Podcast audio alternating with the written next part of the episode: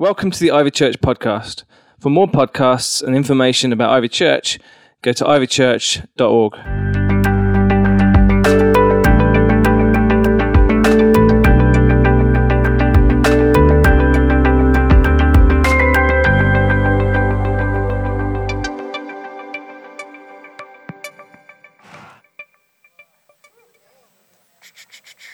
doing the moonwalk.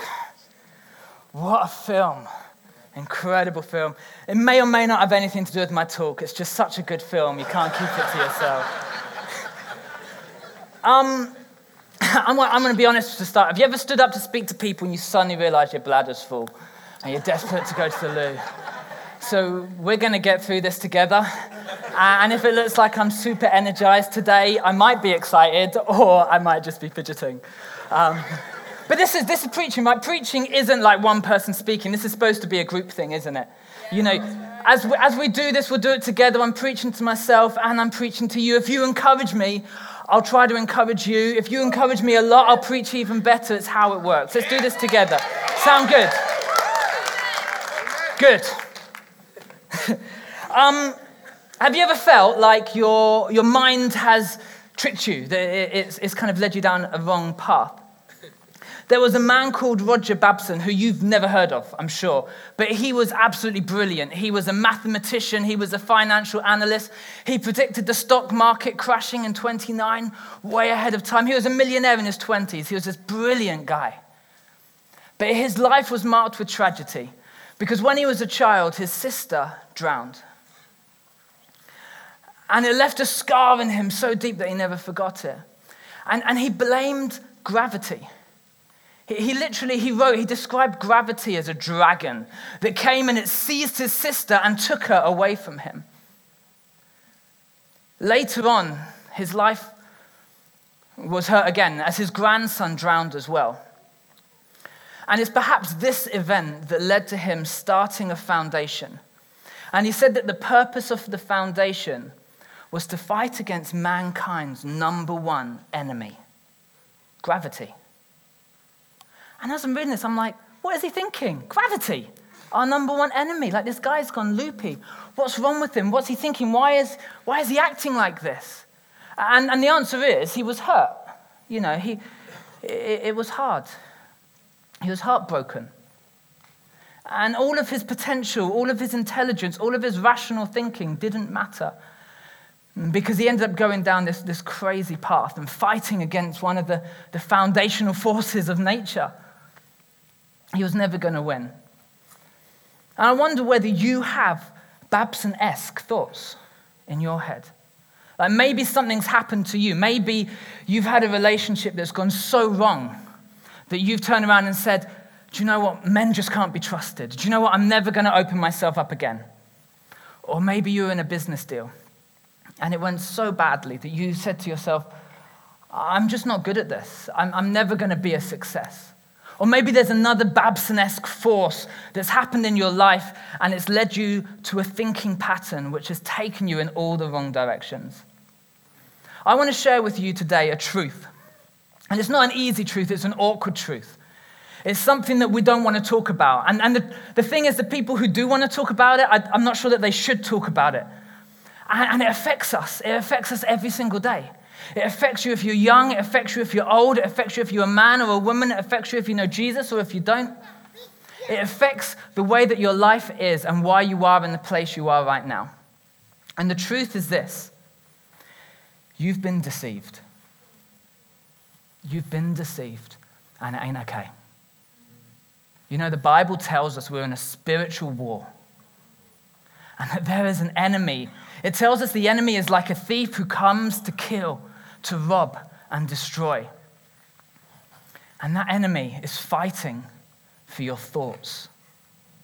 It's fighting for your thoughts because if it can get your thoughts, it will get your actions. If it can get your beliefs, it can get your behaviors. The way that you think always leads you to the things that you do. If, if the enemy can win a battle in your head, in your mind, it can win a victory over your marriage. It can win a victory over your career. It can win a victory over your ministry. Kevin Gerald describes this as, as like a mind monster. And I love this imagery mind monsters. And he says that their job is, is to take away your joy and peace. Yeah. Their job is to distance you from the people around you.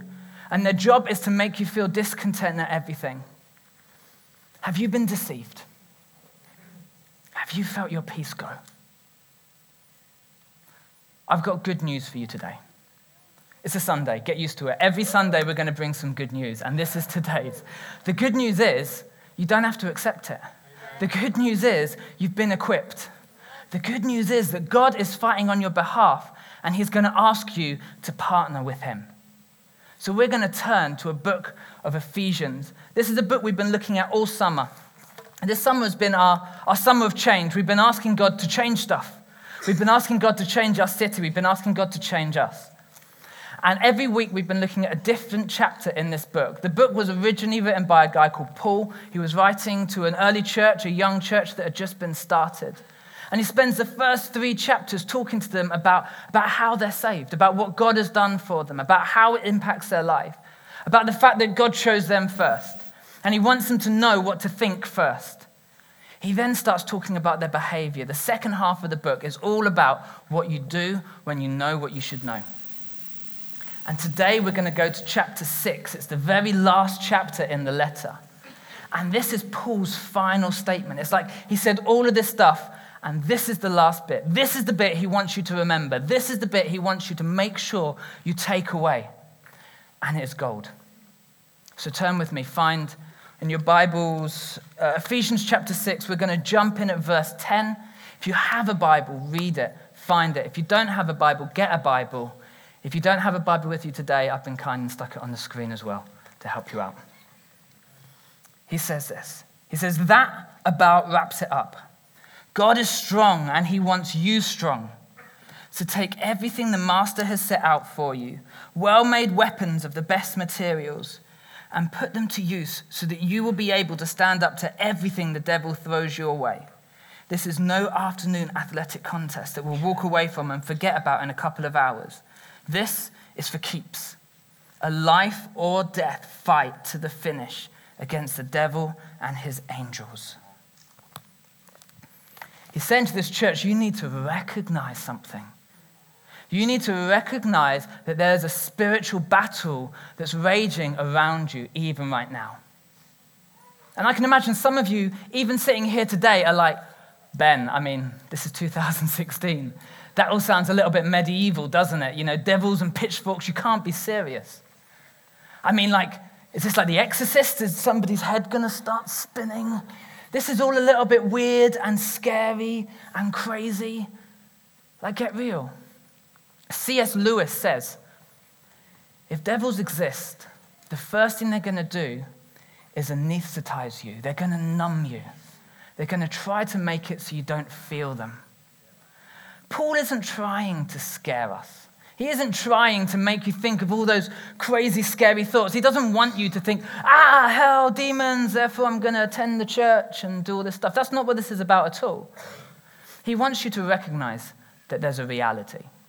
It's like if you're walking through a park, you don't have to be scared of dog's muck. You don't have to fear it, but you need to recognize it's there, or you're going to be stinking for the rest of your day. We don't need to worry about this, but we need to be aware of it. Or maybe you're here today and you're like, but I'm a Christian. Do you know? I've given my life to Jesus. I am full of the Holy Spirit. Ain't no demon got nothing on me. The reality is, that's not entirely the case. It's true, but it's not the full story. Imagine I had a car, and my name is on the car deed, and I gave you my car keys. You could drive my car wherever you like. You could smash it up. You could wreck it. You could completely go to town on my car, get all sorts of speeding tickets, whatever you wanted. Well, in your life, Jesus may well be on the deed of your life. You belong to Jesus 100%. But if you give the keys to somebody else, you can't expect them not to take you where they want to go. We need to be aware of this reality. We need to recognize. In life, every thought is like a train, it takes you somewhere.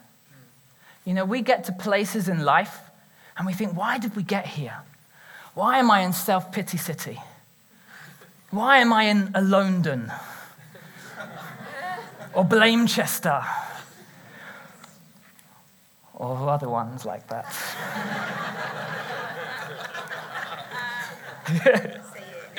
yeah! I wrote down 10 this morning. Can remember three.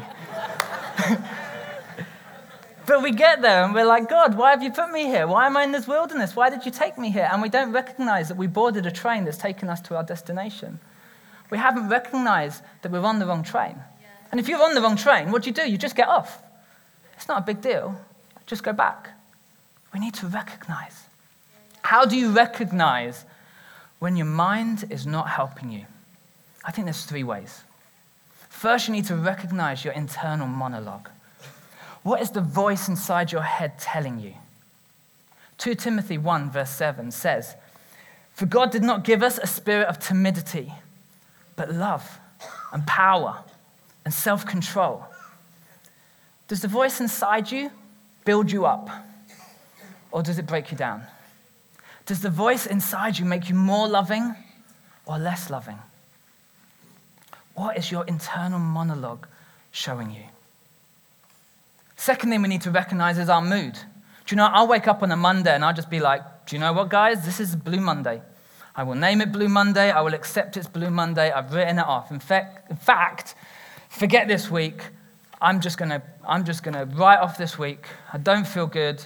Don't care what you say. I don't want to preach today. You don't have to make me. It's like we just we have this mood and it surrounds us and, and we don't think why.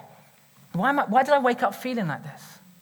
What's, what's going on? We need to recognize what our moods are telling us about something that's happening inside of us. The third thing is our conversation. Jesus says, From the abundance of the heart, the lips will speak. I am blessed because this is being recorded right now. So I can actually hear myself speak, which is something we don't often get the opportunity to do. And I listen to it back and I watch myself. And every single time I'm like, why did I say that thing? What was I thinking? I can't believe that came out of my mouth. How do I take it back? I wonder what it would be like if you could actually hear yourself speak sometimes. If you stopped and listened to the words you said, what would they tell you about the battle that's going inside? Before you can defeat the enemy, before you can win the battle, you have to recognize it.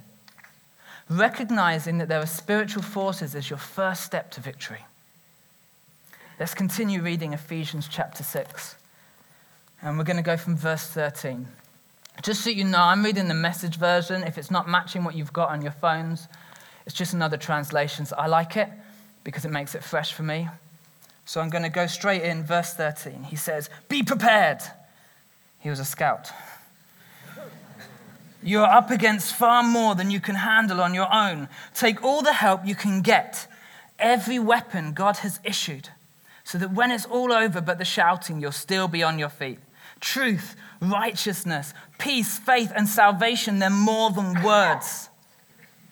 I'll say that again. Thanks, Emma. Truth, righteousness, peace, faith, and salvation are more than words. I might say another time. We need to get this truth, righteousness, peace, faith, and salvation. They're more than just words. We have to apply them. You're going to need them throughout your life. God's word is an indispensable weapon. In the same way, prayer is essential in this ongoing warfare. Pray hard and long. Pray for your brothers and your sisters. Keep your eyes open. Keep each other's spirits up so that no one falls behind or drops out. I love that. Truth, righteousness, peace, faith, and salvation. Truth is like the right words, righteousness is like the right actions, peace is like the right attitude, faith is like the right beliefs, salvation is the right relationship. Paul wants to give them like a true north for their compass.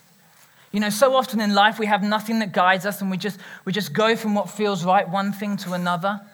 And Paul is trying to be concrete. He's saying, don't just read this. Don't just say you're saved. Don't just say you want to be righteous. but learn your true north. How many of us know the story of William Wilberforce? We all know it, surely. If you don't, Amazing Grace is a fantastic film and you need to watch it. But William Wilberforce was famous. He had this, this word from God that he describes when he was young. And he says that God gave him two commissions in his life to help end slavery and to stand up for moral values, to, to live the right kind of life. And so he started to frame every action based on those two beliefs. And for years and years, he fought and he failed and he lost friends and he lost finances and he lost his health. And he was just up against battle after battle after battle. But his true north held firm. And after 20 years, in 1807, they passed a bill that would mean the end of slavery in this country. You see, the thoughts that you accept and the thoughts that you reject are what are going to define your life. How do you know which is which? How do you know? I've spent years believing lies because I didn't know what the Bible was telling me. Paul is giving us, he says the Word of God is an indispensable weapon. Like the Word of God gives us our true north, it shows us what direction to go. It is, it's a standard against which we can measure everything and we can say, do you know what? I reject that. How often do we just wait and wait and wait and we don't reject these voices? 1 Peter 5, verse 7, it tells us that the enemy is like a lion and it's prowling and it's looking for somebody to devour. And what does he say to do? Reject it immediately. Yeah.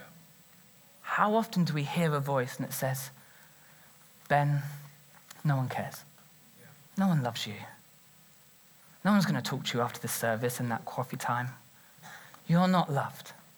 And do I go, Oh, yeah, you're right.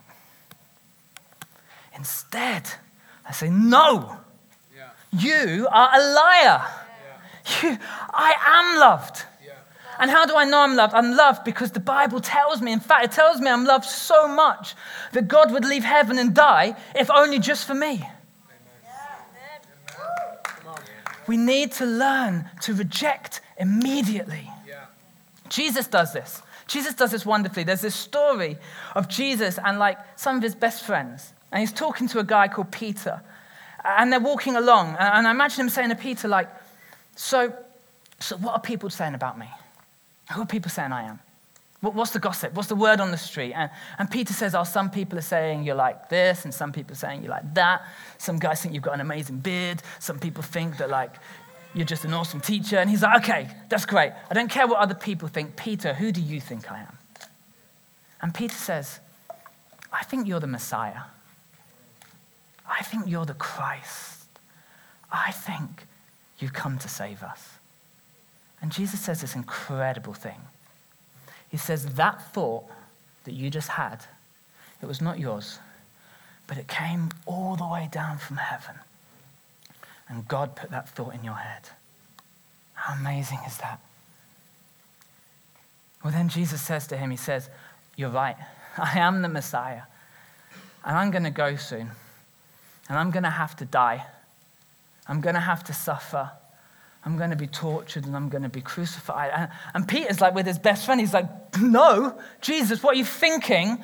Obviously not. You're supposed to be the Messiah. There's no way you need to do this. It'll be okay, Jesus. And Jesus turns to his best friend and he says, You get behind me, Satan. Get behind me, Satan. To his friend. Because he's recognized that that wasn't even his thought. But that thought came straight out of hell. And it was intended to destroy his ministry. Now, I'm not telling you that every time someone speaks a lie to you, that you say, Get behind me, Satan. it, it would be awkward, wouldn't it?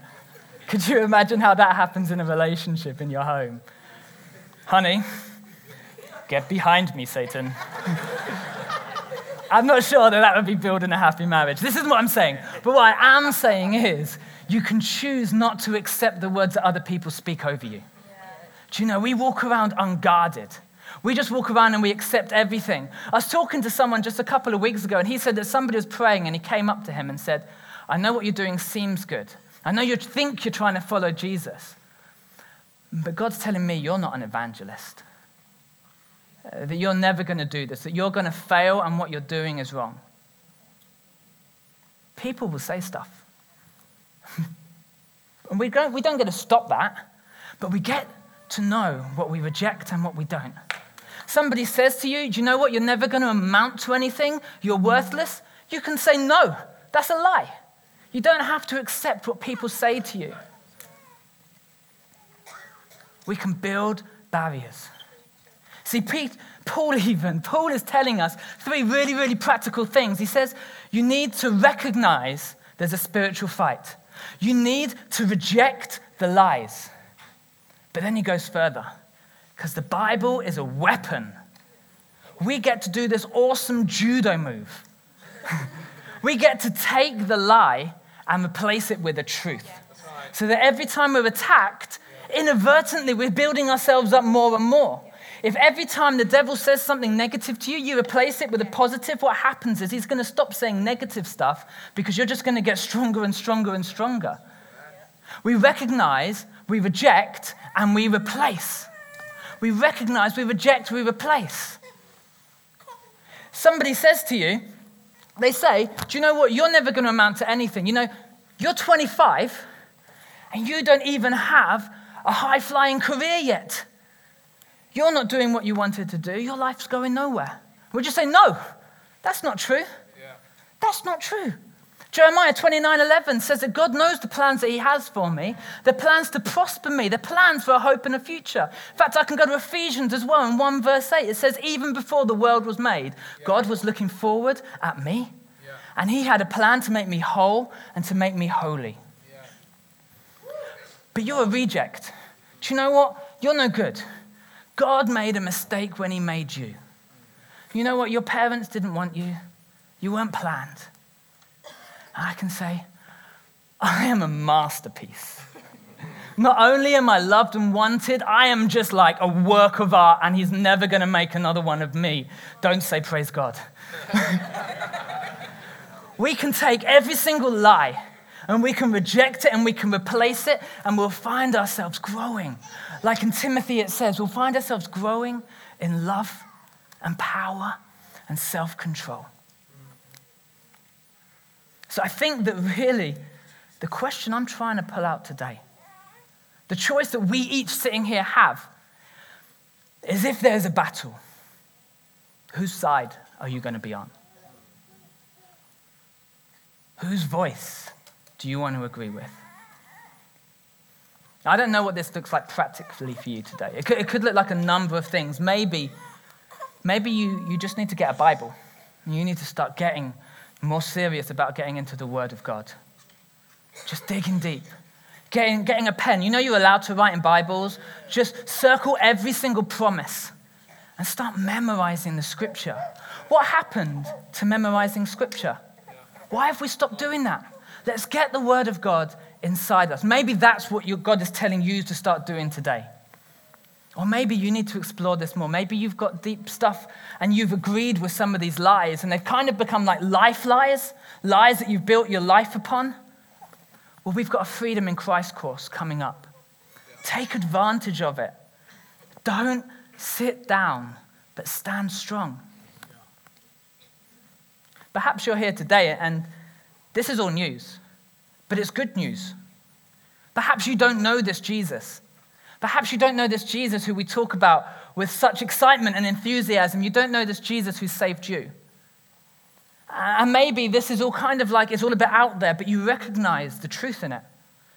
There's something inside you that's like, I, I can see the way that these words are affecting my life. I can see how I've agreed with these things, and I just can't get my thoughts under control. Maybe your step today is going to be taking a bold decision and saying, I'm going to give over control. I'm, I'm going to follow Jesus. I'm going to actually say, I'm going to follow his way. And I'm going to let his word start to become a standard to help me to see what's going to build me up. You know, Jesus' promise is that every single one of us will have life and life to the full. It doesn't mean that we don't have troubles. It doesn't mean that we don't have hard times. But if you want to live a life that's defined by peace and joy, if you want to have a ministry which just overflows, you need to work out how you're going to partner with Jesus in defeating these mind monsters. Do you know what I'd like to do? This is our final service all together, four churches. It's the final service in our summer of change. And I don't want us to leave here missing the opportunity. Wouldn't it be awful if we finished a summer of change and left the same? Like, what, what would be the point? And, and so I want to spend a moment, I just want to give you space to think, to pray, to process. And I want to ask you, what is your practical step off the back of this? You know, if, if this is true, if I believe this, how does it affect my behavior? What is something tangible that I'm going to start or stop doing to change and to partner with Jesus? I'm just going to spend one minute and just give you a bit of space. As you're doing that, I'm going to ask the band to come back up.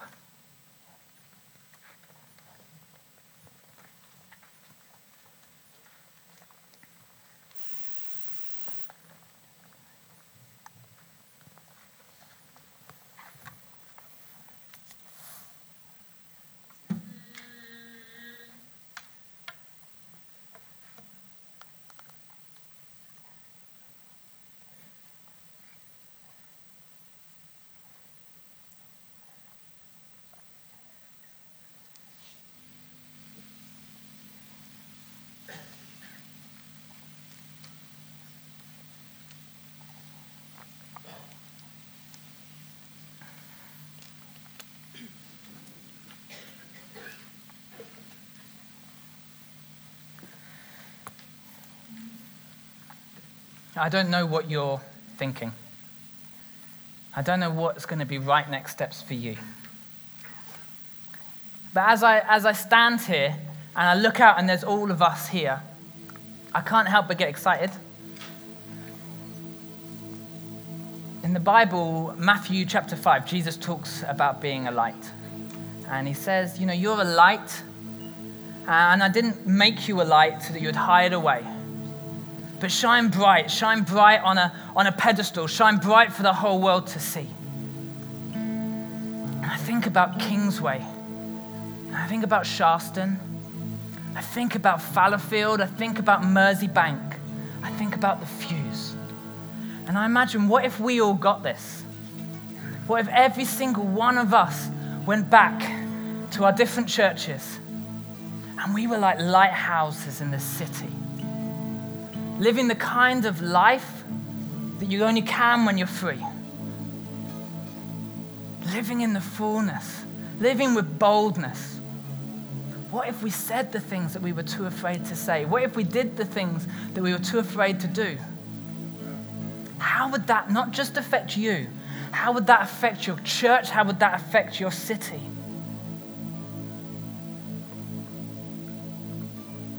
I know he wasn't a Christian, but Gandhi said, Become the change you want to see in this world. What if that better word that you've learned to speak over yourself, what if you start saying that over somebody else in your workplace? What if we all started saying it over people in our workplaces, in our neighborhoods, in our communities? Can you imagine the effect of that over the course of a city, over the course of a year? Stand with me. Please stand with me. I want us to get this, not even for our own sake, but because if we each get this, the city will be transformed. So we're going to put up that first verse again that we were talking through. And I want us to declare this God is strong I want us to declare this, but I don't want us to read it as a you, I want us to read it as a we.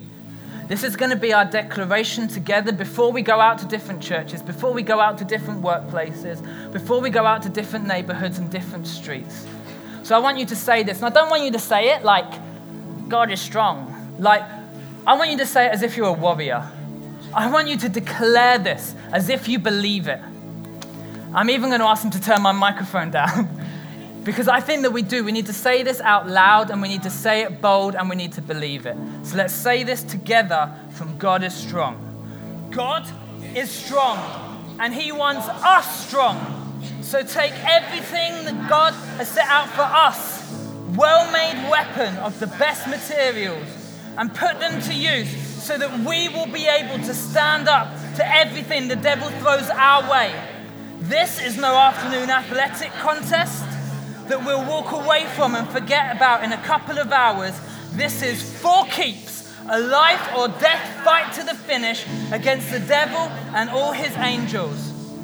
And in the name of the Lord, I just pray over every single one of you and I say that you will not be defeated, but you will stand victorious, that your mind monsters will not prevail, and that you will become a bearer of light and truth and peace in your communities. Amen.